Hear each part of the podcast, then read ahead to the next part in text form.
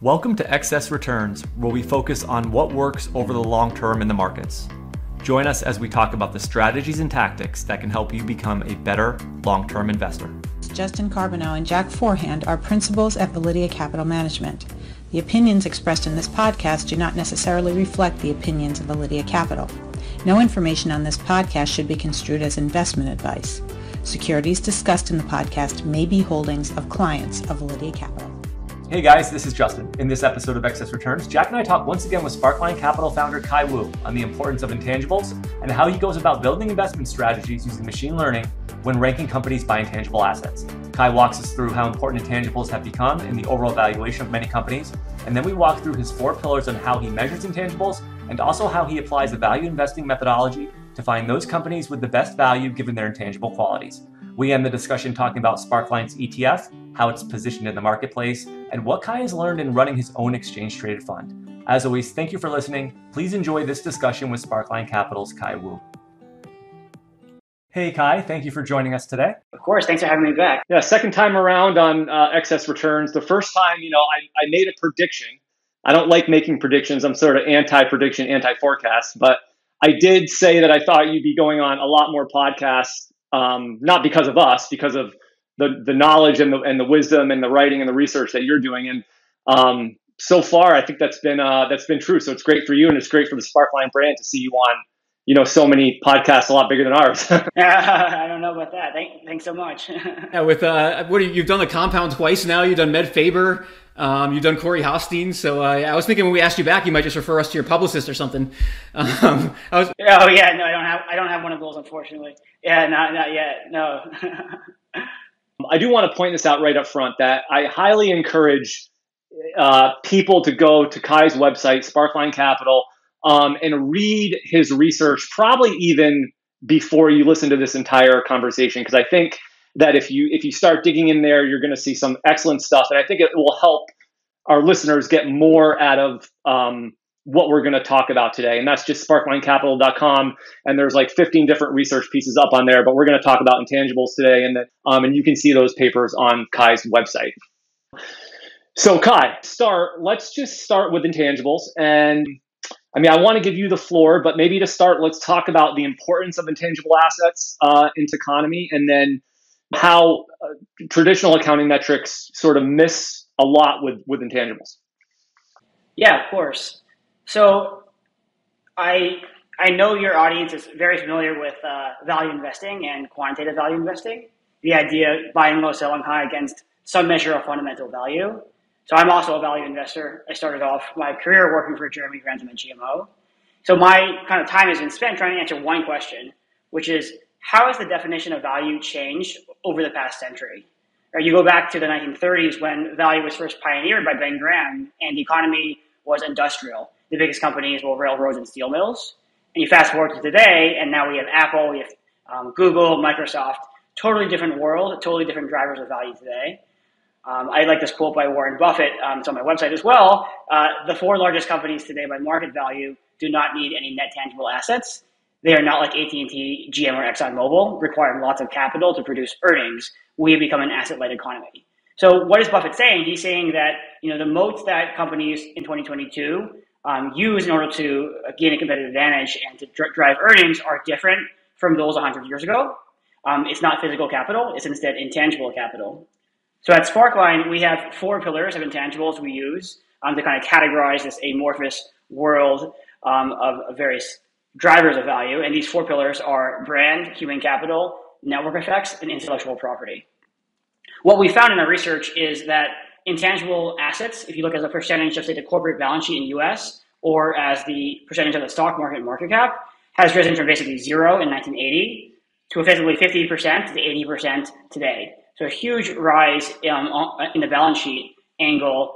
You look top down from national accounts, what you see is that you know more GDP had, was invested in intangible as opposed to tangible capital in 1990, and that gap has widened ever since. So um, intangible investment has become a bigger and bigger share of investment today.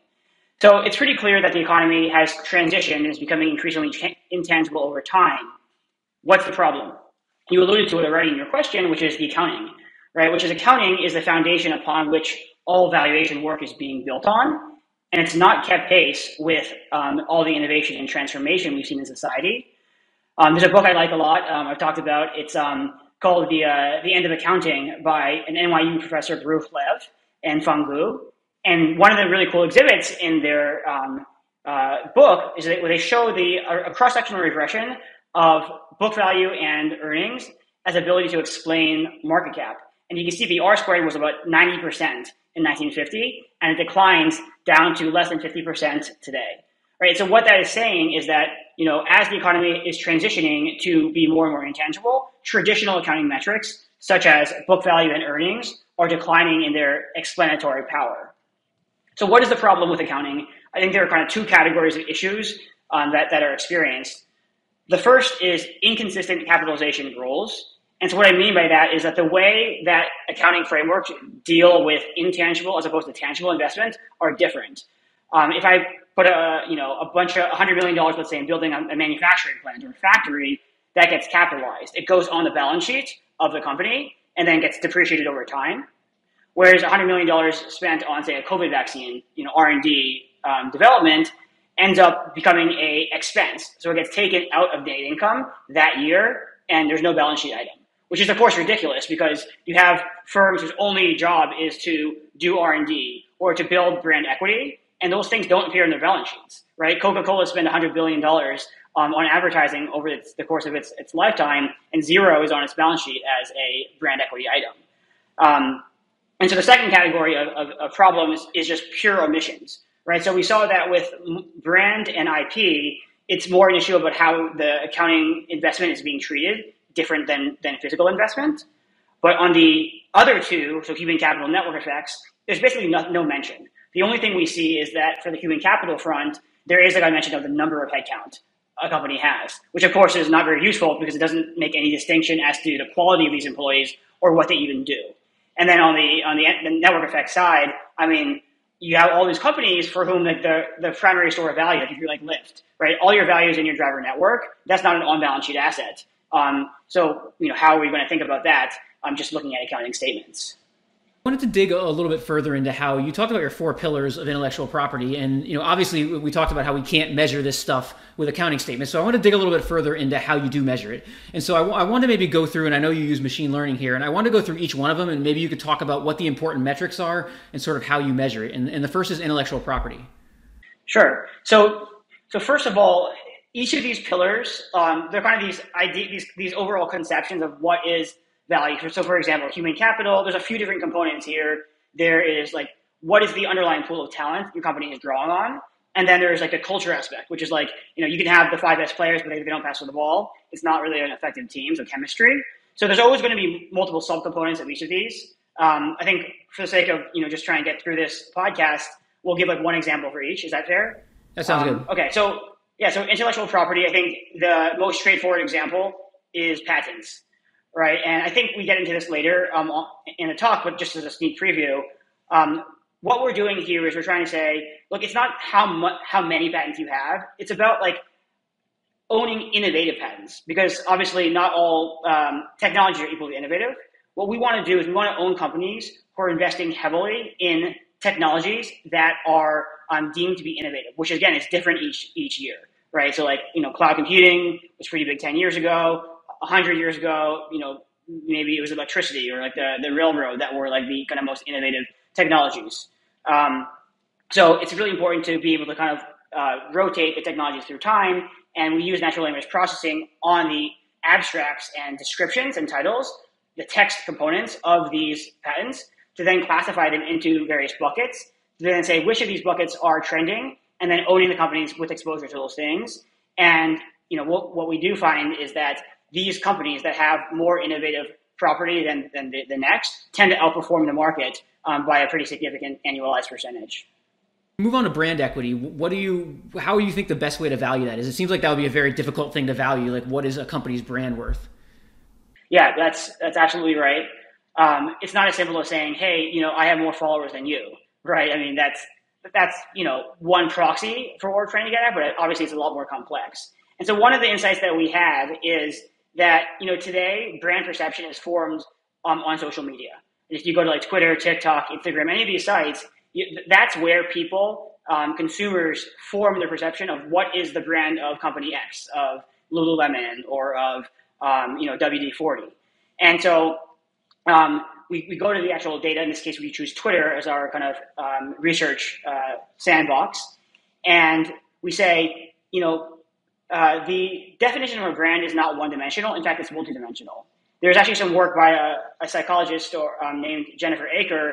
This was in the 90s, and she created this brand personality framework. The idea is that there are five dimensions of personality, similar to like a Myers Briggs, if you're familiar with that, but for companies and for brands, where it's like, hey, a company or brand can be it can be uh, sincere, rugged, it can be exciting. Um, so there are these, these five different dimensions. And so what we do is we go through all the tweets and we figure out which companies have exposure to each of these factors, creating these little like kind of radar charts for each company. So for example, we find like Christian Mingle is known to be sincere, Tesla is known to be exciting.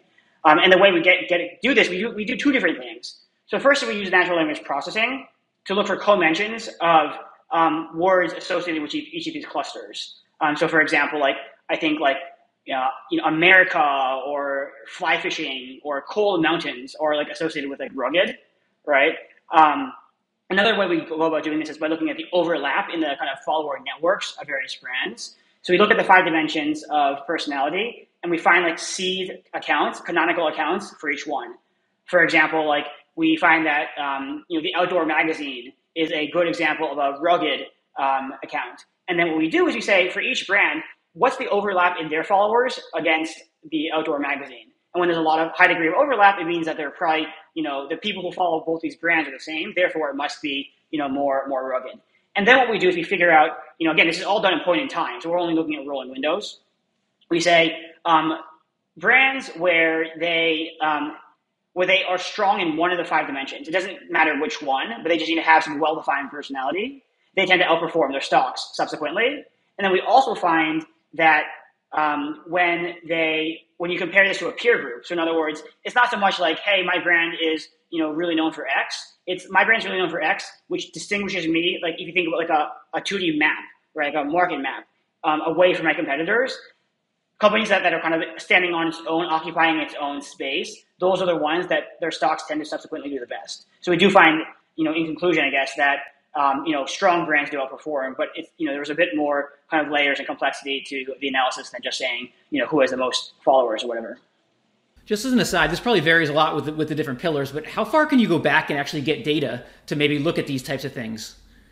Yeah, so I think on one extreme, the patent example that goes back to 1790, um, and then just two centuries of data um, which by the way predates you know all the stock market data we have, so that's not a binding factor. Twitter, obviously, we can get back you know 10, 20 years um, whenever it came out, so much shorter. So it, it will really vary by um, by data sets. Moving on to human capital, uh, can you talk a little bit about that and how you measure it? Yeah. So the insight here is that you know we now live in a knowledge economy, and you know in that world, uh, you know talent is you know more kind of power law. It's more nonlinear, right? You have these 10x engineers who are 10 times better than their, you know, peers at, you know, and so it's all about figuring out which companies have the best talent. That in, in the modern day should be the source of competitive advantage, not like, you know, having, um, you know, the nicest office or whatever. And so a goal is to figure out which companies are able to attract and retain the top talent. You need to kind of go in and look at the individual employees that, you know, form, that kind of comprise um, each of these organizations so we go to LinkedIn and we kind of like take down and scrape all that information. And with that, we're able to see like a bunch of really interesting things. So for example, if you were to look at my profile on LinkedIn, you'd see my current job, my last job, the job before that, where I went to college. You know, if I went to grad school, which I didn't, um, that would show up as well, right? And so what that allows you to do is is to is form like a, a network, right? Like a human capital flows um, through organizations. And so we look at two things. So first, we look at is um, the company level data, which is um, which uh, you know we want to basically um, we want to. Okay, so if you just step back, one of the challenges with uh, human capital is that there's no like NFL combine for this. Like you can't just be like, all right, well, like let's just make you throw the football and like run, you know, 50 meters or whatever, and see how good you are, right? Because in, in, reality, you can't you can't know that. So it's so all these soft skills and things. So the best way to proxy for that is through like um, the kind of screening mechanisms of, hey, where did you work before? Hey, if you got a job at Goldman, that was probably pretty good. You know, if you went to like an Ivy League school, that was probably pretty good. If you got into a PhD program at Carnegie Mellon, that's probably pretty good, right? So we're kind of using those as um, as ways of filtering, um, you know, people. And so what we do here is on the employment side is we say, hey, look, if you're a company and you're able to hire talent from like your most formidable competitors, whoever that might be, um, and they are in turn able to hire their employees from their formidable competitors, and you're top of the food chain, that's probably a good sign. And we're looking at net labor flow. So again, it's all about net hiring as opposed to if, if you're losing employees, which of course is always going to be turnover, that's always a bad thing. So you want to be net hiring from um, these from your competitors. And so what we do in this case is we use because it's a, it's a closed for it's a kind of circular problem where it's like my company is successful because I acquire, I take employees from say Google, but Google's successful because they take from me. So what we do is we use PageRank, which is like a the algorithm that Google uses for um, um, ranking websites, where it's all about the backlinks, and it's a closed form solution where they say, you know, websites where they receive lots of backlinks from other websites are better, and it's about the quality of the link, right? If it's from Wall Street Journal, it's a pretty higher ranking thing than like a random investment blog. So the same thing applies here, where it's like we look at each company and figure out, you know, where are they hiring talent from, and how many you know how many how many firms are they hiring from, and are these high quality firms? So that kind of is how we solve that problem. And then of course on the um, education side, yeah, what we do is we actually find that you know firms that hire more you know PhDs and even better PhDs from like your top programs as a percentage of like market cap, right? So you know we have a higher in- intensity of, of, PhDs, let's say, um, tend to actually outperform adjusted for factors. So that's like an interesting finder. Actually, something I did not publish um, that's kind of interesting too is the converse, which is that companies that hire lots of MBAs actually underperform. So, you know, for whatever reason. Um, but yeah, I didn't want to be mean, so I didn't publish that. But I'm telling you now. So, anyways, these are the various types of signals that we, we create to, you know, assess which firms are able to ta- attract and retain the best talent. And, you know, intuitively, the result is that, you know, when you are able to get the best get people working for you and keep them happy, that your stock does tend to do better all else. Come on, that's not the uh, short. That, that's not the uh, short MBA sleeve. yeah, no. Um, and just to cover the last one, uh, network effects. How do you think about network effects? Yeah, so th- this paper I wrote kind of stemmed from this in, this observation that the economy was becoming increasingly platformatized. And what I mean by that is like the number of platform companies has gone from like you know a handful to be becoming like over half or, or more, 60%, let's say, of the market cap of the S&P, right? And you have, it's coming from all sides. It's your massive platforms like your Facebook and your Google and your Apples, but it's also all these like, you know, smaller companies IPOing like your, you know, Airbnb, Snowflakes, etc. And so what we're seeing is like a greater and greater share, especially the technology stocks, right, which are naturally information based and therefore lend themselves to network effects more than, you know, physical companies. Um, that these companies are becoming, you know, plat- the platform business model is becoming like pretty predominant um, due to the advantages of scale. Like once you have scale, it's basically um, you're locking in the, the market, etc. So the big challenge, anyway, is, is, is, how do we identify companies that are platforms, right? Like everyone has their own subjective definition; they're all completely different. So we wanted to come up with like a you know more objective thing we could run that was point in time, where it's like, hey, if I sat there in 2005, I would be able to know that say Facebook was um, trying to develop platform network effects um, without having the benefit of hindsight. So what we did was we actually got uh, two articles um, on you know what are platform companies. So there's two types of platforms. There's transaction platforms, which are more like your marketplaces, and then innovation platforms, which is like the best example would be like iOS, where your kind of developers are building on your um, base layer. So we got one article for each. One was Harvard professor, one was an MIT professor. Both articles are written in the mid 2000s, um, so pretty early before like we knew Facebook would become Facebook. And then the idea was to look at all the 10K business descriptions for all the companies in our universe and say, what is like the similarity using natural language processing machine learning models between these all these 10Ks and these articles, right? And for example, like Uber talks about being like, oh, we have like a fleet of drivers, gonna, we have network effects, we have like a platform. So that's obviously close to one, it's a higher score. Um, whereas a more traditional business, we get something closer to zero. And what this allows us to do is we it allows us to roll, run it on a rolling basis through time because every year a new 10K comes out. So for example, you could look at like Amazon, which it comes out in the 90s as basically being like a not platform. But then over time, as they create like AWS and then Kindle publishing, etc., they become more and more of a platform. So it has like this dynamic effect as well. And what we find is that again, taking into account point in time, you know, removing any hindsight bias, that companies with network effects have been historically undervalued by the market In other words, they've grown by like um, a, a, kind of tremendous. They've outgrown the market by a lot, yet they have never traded at the premium that they probably should have to kind of neutralize that that gain.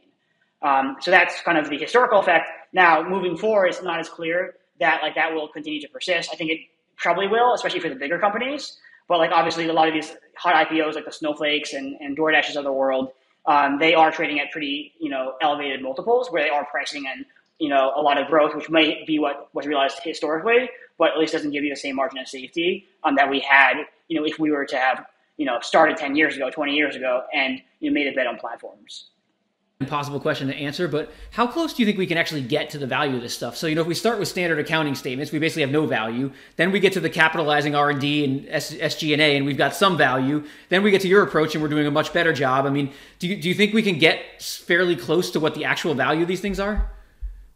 Look, like I, I think the answer is that it's very challenging. I mean, finance is challenging in general, but you know, with these intangibles, the, the value is very imprecise. Like it, there's a lot of subjectivity to all to all this work. So I, I don't I don't think that even with current methods we're able to kind of get that close. Now that being said, it's like the whole Albert Einstein quote, right? Which like you know like everything that like you know can be counted doesn't necessarily count, and things that just because they can be counted precisely, they they might count, right? So like the the approach is of course like you know of course if you can that you should try. Like you can't not try. Like you can't not give Google any credit for its human capital or its network effects, right? You kind of you have to do that. And I guess the one thing that I think, you know, if I were to say is a positive in this case, is that while like what we're doing and what the cap- guys who capitalize R and D and SG&A are doing is not perfect, it is a step in the right direction, and it's well ahead of what the other what the rest of the market's doing. Right? Like one thing I pointed out, like in, in, in the beginning, was that we've seen just like this massive transformation of the economy over the past few decades. Yet, like most of the industry, which is still stuck on kind of standard price to book and accounting and data, have not evolved um, in response. And what that means is that like you only the only point in investing is to be ahead of your ahead of the market, right? So like yeah, we might be like a seven out of ten, but if the market's a three out of ten, um, that still gives us a bit of a, a, a margin of safety there.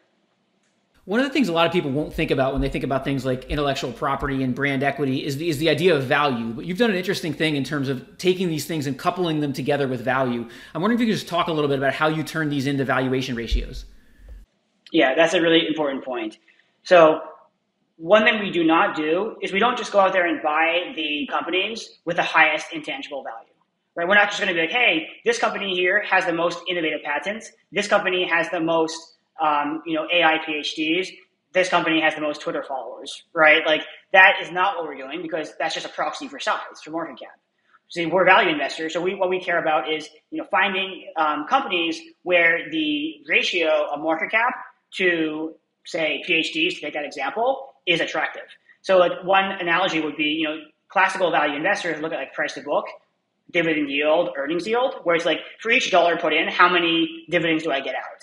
Um, so what we're doing here is we're saying, let's do the same thing. For each um, billion dollars invested in this company, how many patents do I get? How many PhDs do I get, etc. So it ends up becoming like a valuation ratio. Just it's the the the numerator, I guess, in this case, is not a is not like trailing cash flows, but instead is this intangible value, which we assume will convert into um, a, competitive advantage. It's kind of a modern moat, um, you know, today.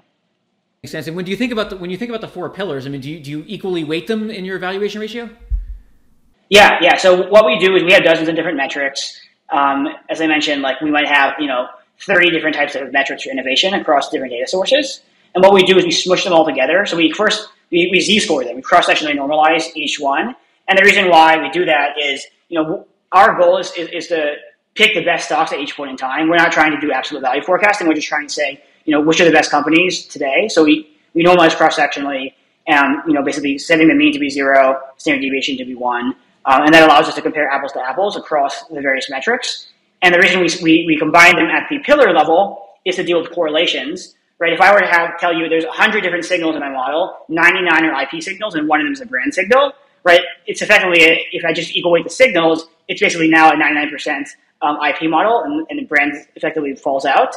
So what we do instead is we say let's smush all the IP signals together because they are empirically and, and expect to be correlated, obviously, since they're trying to triangulate the same concept, and then put all the brand signals together, and then we equal weight across those four things.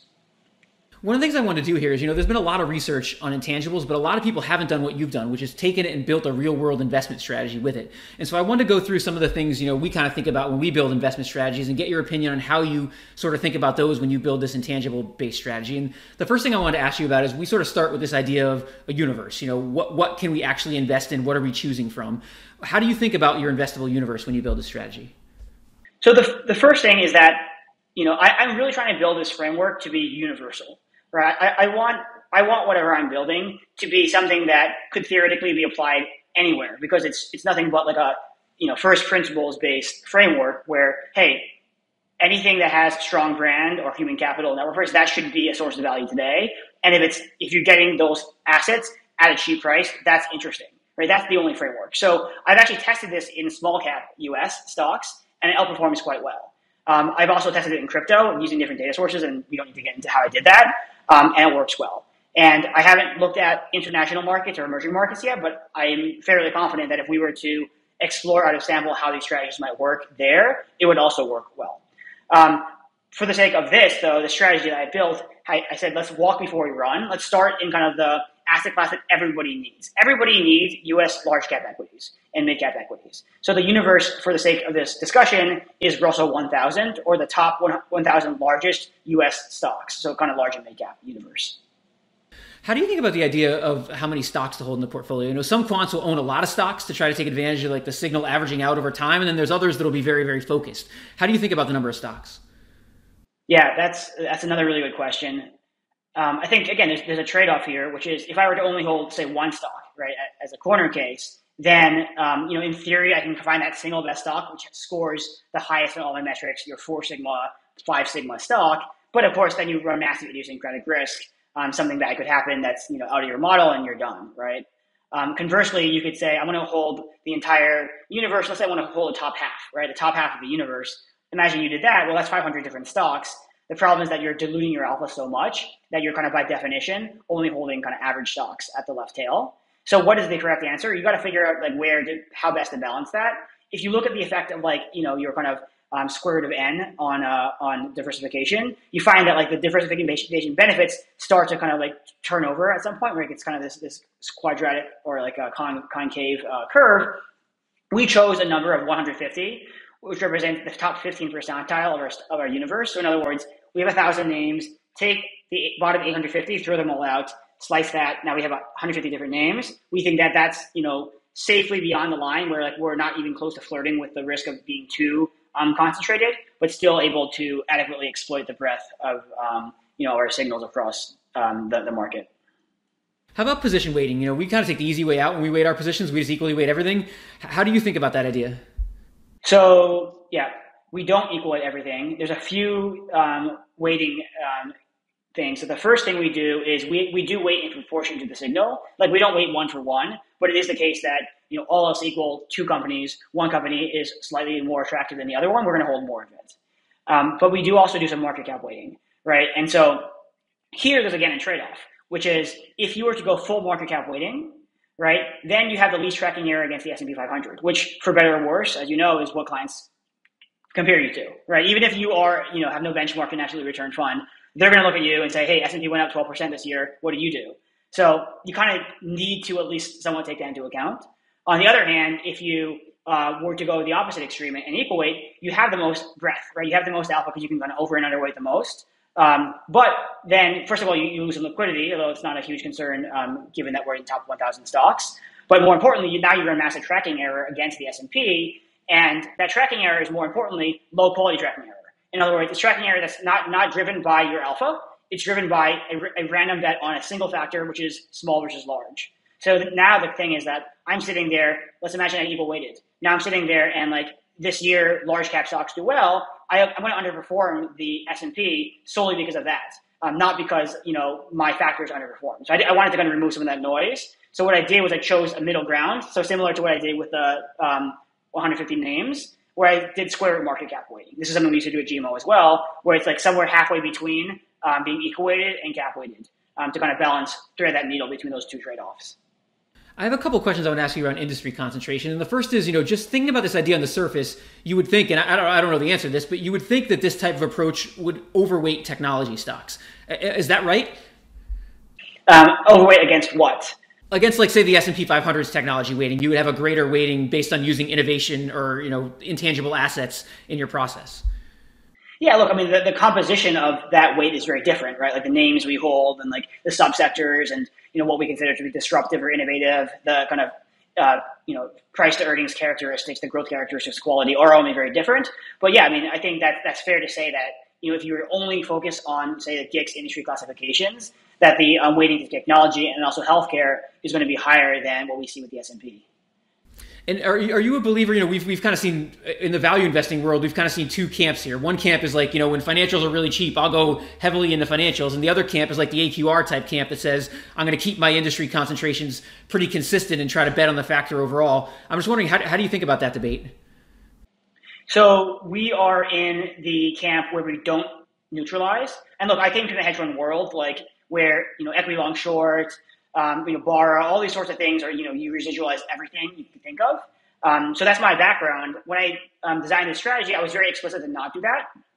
And, you know, the reason is twofold. So first is just like kind of from a practical standpoint, I'm actually not a huge fan of like the industry classification, like the GICS, for example. I think it like is super like reductive. It's binary and like misses a lot of the nuance.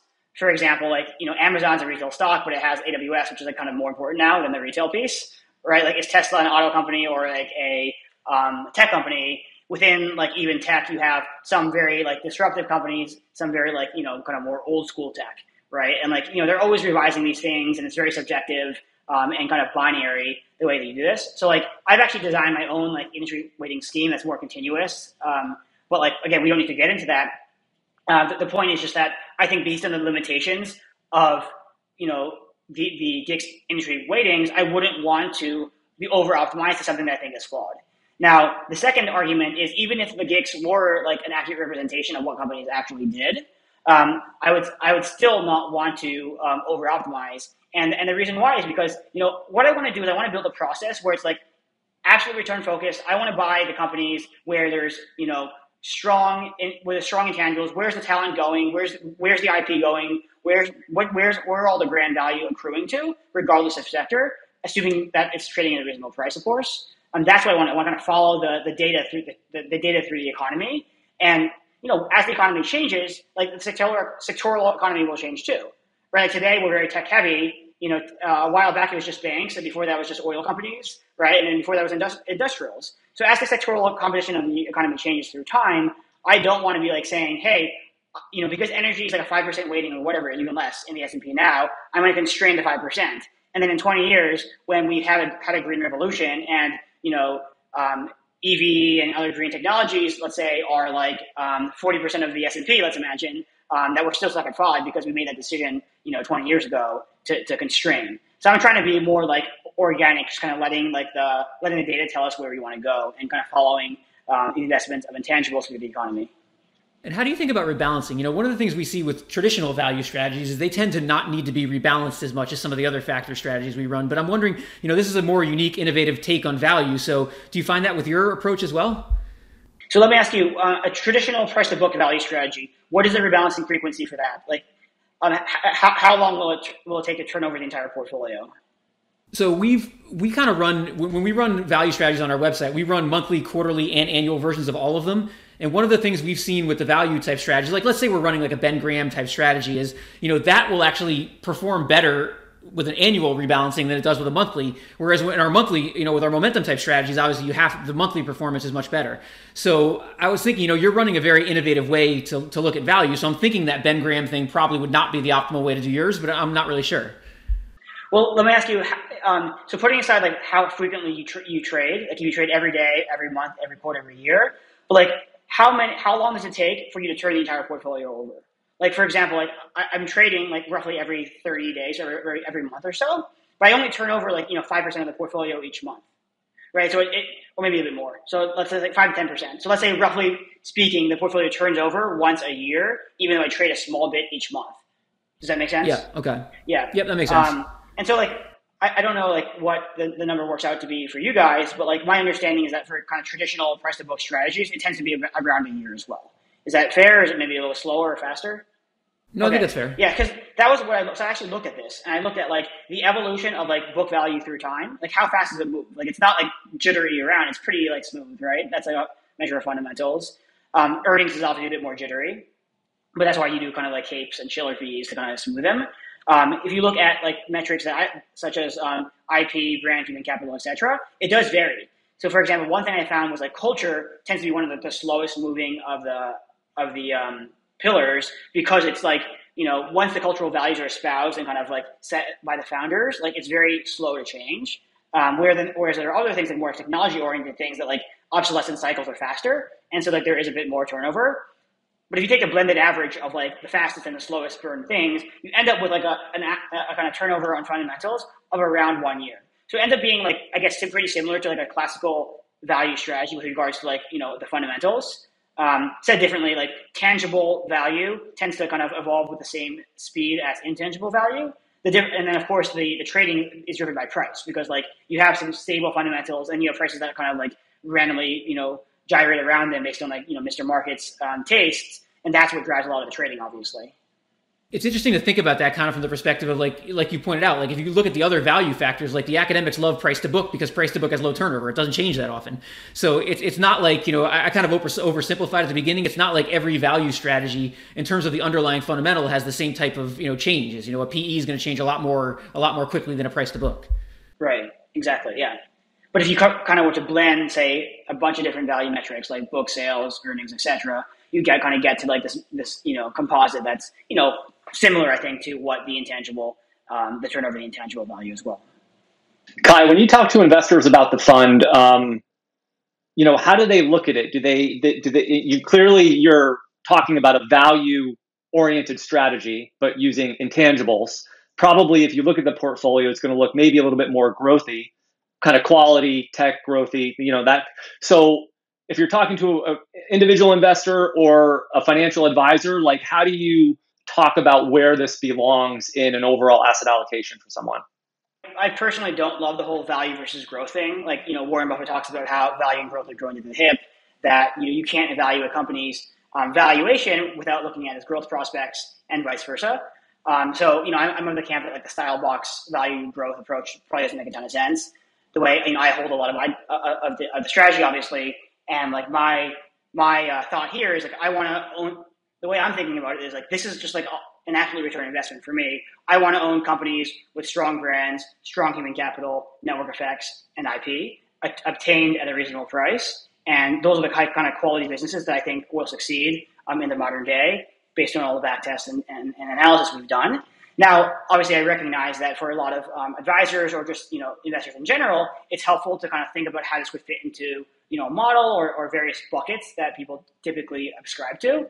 So I'd say there's like three different ways to think about it um, for, for these folks. The, the, the first is so imagine you're like a value investor, like a traditional value investor, right? We know that you know value is um, you know probably the most uh, widely known and popular of the major factors, and you have an allocation to value managers, and you're saying, all right, well the the problem that Kai's pointing out, I actually I actually agree with him. I, I think that um, you know I don't want my value portfolio to be so biased towards your kind of asset heavy businesses like industrials, banks, etc. Like I think that if we can apply value outside of this kind of traditional um, realm into the parts of the economy that are growing. So by the way, I, I ran this analysis where I said, um, what would happen if we took the universe of um, companies and divided them into two categories? Companies that are kind of your intangible light, so traditional industrial businesses and stuff, and then everybody else, so the intangible intensive businesses. And what I found was that traditional price to book continues to work really well, even um, this, even though the even though the factor has decayed the past ten years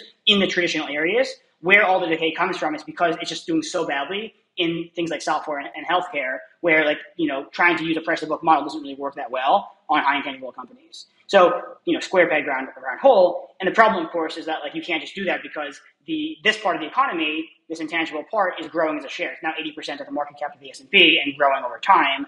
So like you can't just kind of like you know ignore that. So anyways, going back to my my first point, for someone who has a value um, allocation, they can th- think of this as a way of expanding their value framework outside of your kind of traditional stuff into the you know new economy.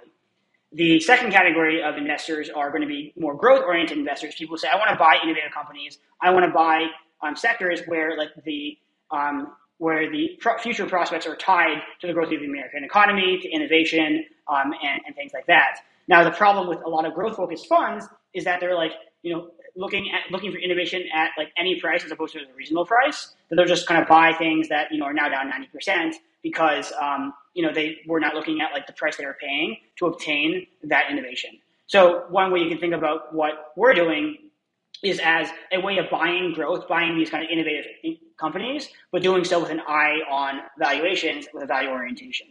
And then the final category of people I think where you know I've gotten traction is um, the factor investors, right? Folks who are like, I want to be, you know, long the market, but I want to go one step further, and I also want to. So instead of to be, instead of just the equity risk premium, I also want to own, you know, various style risk premium, you know, probably value, maybe size, maybe momentum, right?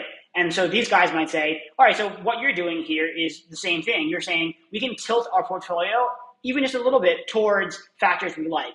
Things like, you know, companies where, you know, they have undervalued brand, undervalued in, intellectual property, undervalued network effects, undervalued human capital, and then each of these four factors are interesting.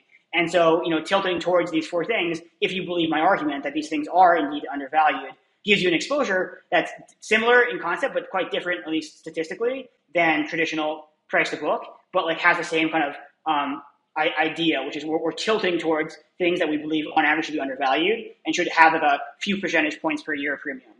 Um, so there's kind of like yeah, three or four different ways that like investors have chosen to to look at this strategy as a, as a way of uh, um, complementing what they currently do.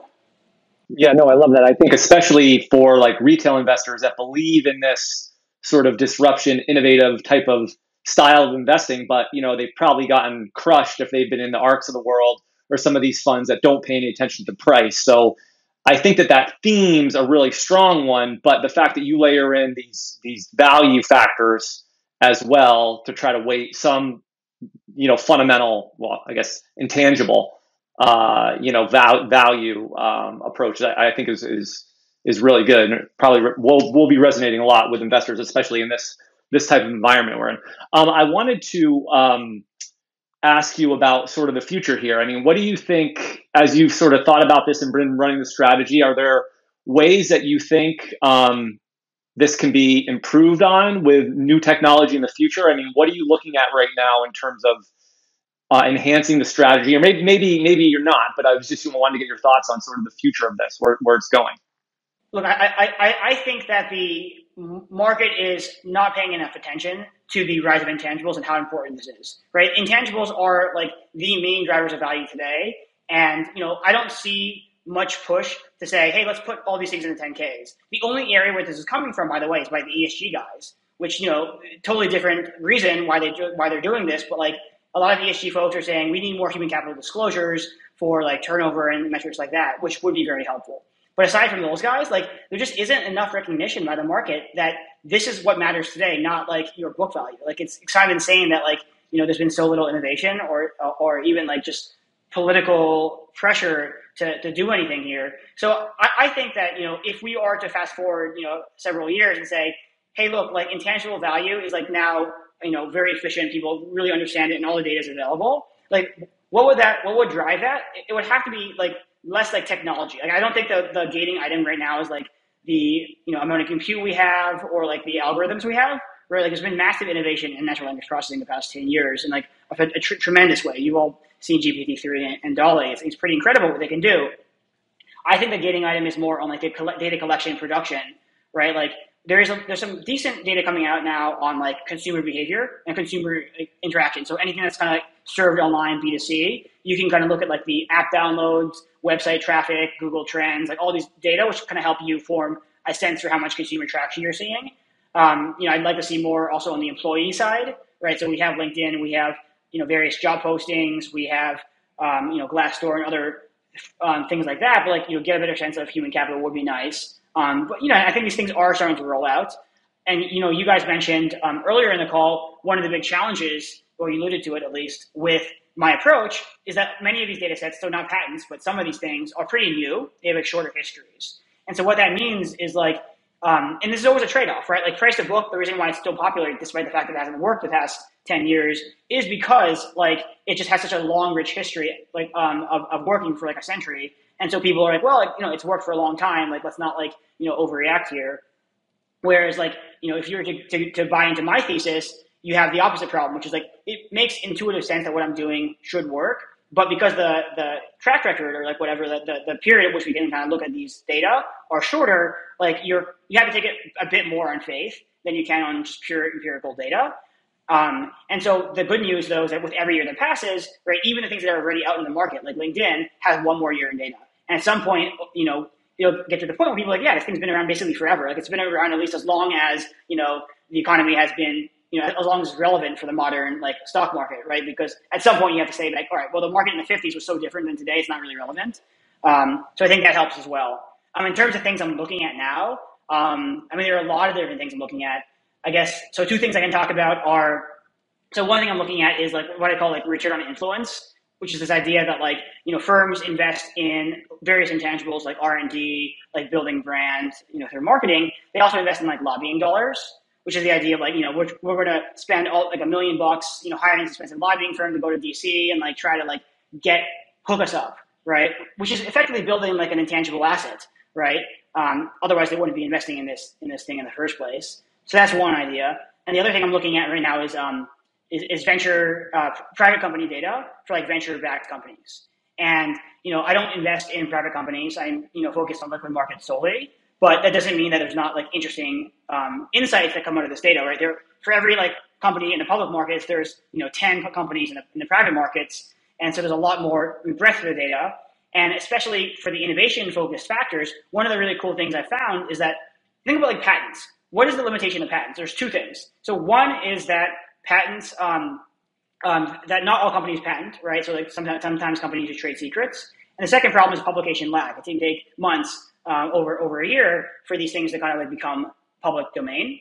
So one thing that that's nice thing about the venture data is we can actually see, you know, similar to what we discussed looking at, you know, the emergence of technologies in the patent data.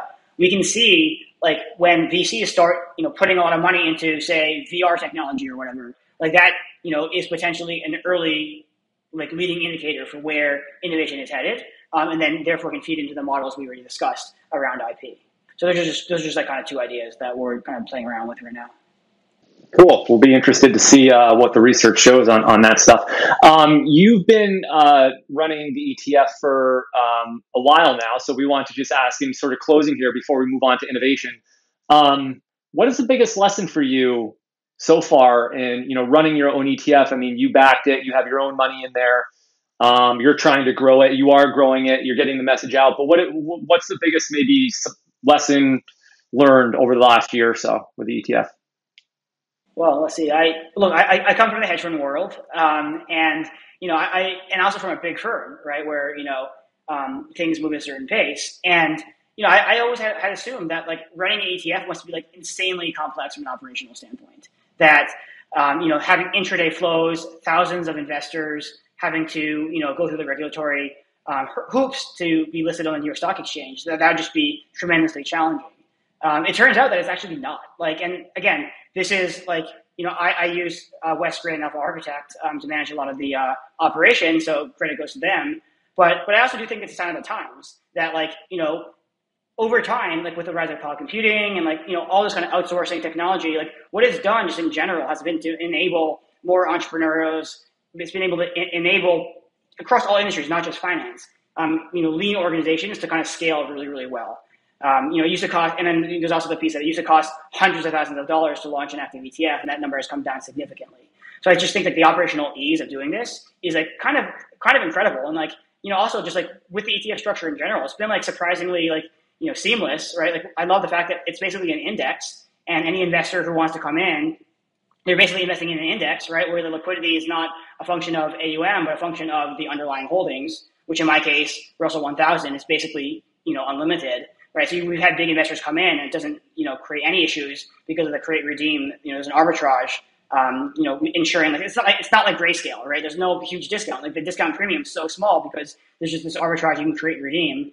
And then like the final piece just being like the taxes um, are super interesting with, with ETFs. And I think this is another underappreciated aspect of the structure, which is that um, you know investors in the ETF they put their money in today. If we turn over, like let's say we turn over each year as we discussed, um, that actually does not generate capital gains. What happens is they they divest, say, you know, 10 years from now, they basically have compounded their investments tax free for those 10 years. And then they just, you know, pay a bill at the very end, similar to like the way you would do 1031 in real estate or like um, a Roth IRA. And that is like extremely powerful, but underappreciated, right? Like you have, I think the big thing here is that, um, you know, ETFs have historically been, you know, synonymous with index funds. But the problem is that an index fund, you're basically just like leaving that advantage on the table because they don't really turn over. So the nice thing is that when you kind of marry these two concepts, what you end up with is a strategy where you kind of get the best of both worlds, active management within a tax efficient ETF wrapper.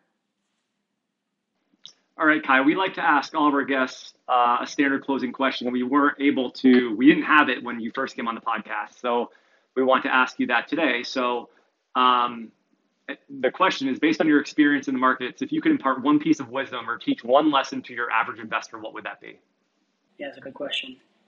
Um, well, there's a few things, but I, I guess what I would say, um, if I could only pick one lesson, would be to keep an open mind. Right? I think there are. It's like you know playing poker. There are many ways to play the game, many ways to make money. Right? You have folks who are kind of hardcore, dyed in the wood value. You have people who are trend followers, um, and you know both schools have succeeded. Right? Like it's one of those things where the the beauty of the markets is that it's an ecosystem, and um, you know success is you know could can be derived in many ways. So I think you want to keep an open mind. You always want to be respectful of other people's opinions um, and be open to the idea that you know maybe maybe they're right and you're also right. Um, I think the other thing is you know you want to be open to and receptive to you know challenges to your thesis. Right. So you know I may have a deeply held view that intangible value tends to be underpriced if, or at least mispriced in the market right? One of the things I've been very conscious about doing is, you know, I publish all my papers online. I, you know, go on podcasts like this and like I'm pretty open with like what is it my what is my framework with the idea that like if I'm like obviously wrong, someone will tell me, right? It's like the idea of like you know, you know, an MVP where you kind of ship to your customers quickly. So when I have a new paper, I'm going to throw that idea up online and see what people say. Maybe I'll get trolled, um, maybe not. But the but like the the goal is to be able to get that feedback from the market, from the marketplace of ideas. Um, and if people say, hey, have you thought about X? And that's actually a pretty good point. Yeah, I'll, I'll be like, yeah, you know what? I haven't thought about that yet. Let, let me do that and, and kind of come back to you. So I think like constantly questioning your thesis, um, you know, being open-minded um, to other ways of, of people doing things. Um, I think that is just like what lets you be successful. And like, you know, again, success is always defined over a very long horizon any single style can be in and out of favor over a one, three, five year period. So, you know, sticking to your process is important. Um, so you do need conviction, but you also need to be willing to question the assumptions that you're holding. And, you know, that allows you over, say, a 100 year period, you know, if your career is that long, you're like Warren Buffett or something, um, to, to truly evolve your style, you know, as the world around you changes. Good stuff. Thank you very much, Kai. It's been, it's been great watching the Sparkline brand grow, um, you know, the ETF grow, um, you getting on these podcasts and, you know, continuing to, to sort of use your research and your writings to sort of tackle these um, very interesting and deep things in investing. So we appreciate the time today. And um, if people want to learn more, we mentioned the website Sparkline Capital, but if people want to follow you on Twitter or get your mailing list, uh, you know, where, where can they go? Yeah, so if you want to have my mailing list, you can just go to my website and there's a link to sign up. Um, and if you want to follow my personal account on Twitter, it's um, hash it's uh, C K A I W U. Great, thanks, Kai. Good stuff. Awesome. Thanks so much for having me. Hi guys, this is Justin again. Thanks so much for tuning into this episode of Excess Returns. You can follow Jack on Twitter at, at PracticalQuant and follow me on Twitter at, at JJCarbonneau. If you found this discussion interesting and valuable, please subscribe in either iTunes or on YouTube, or leave a review or a comment. We appreciate it.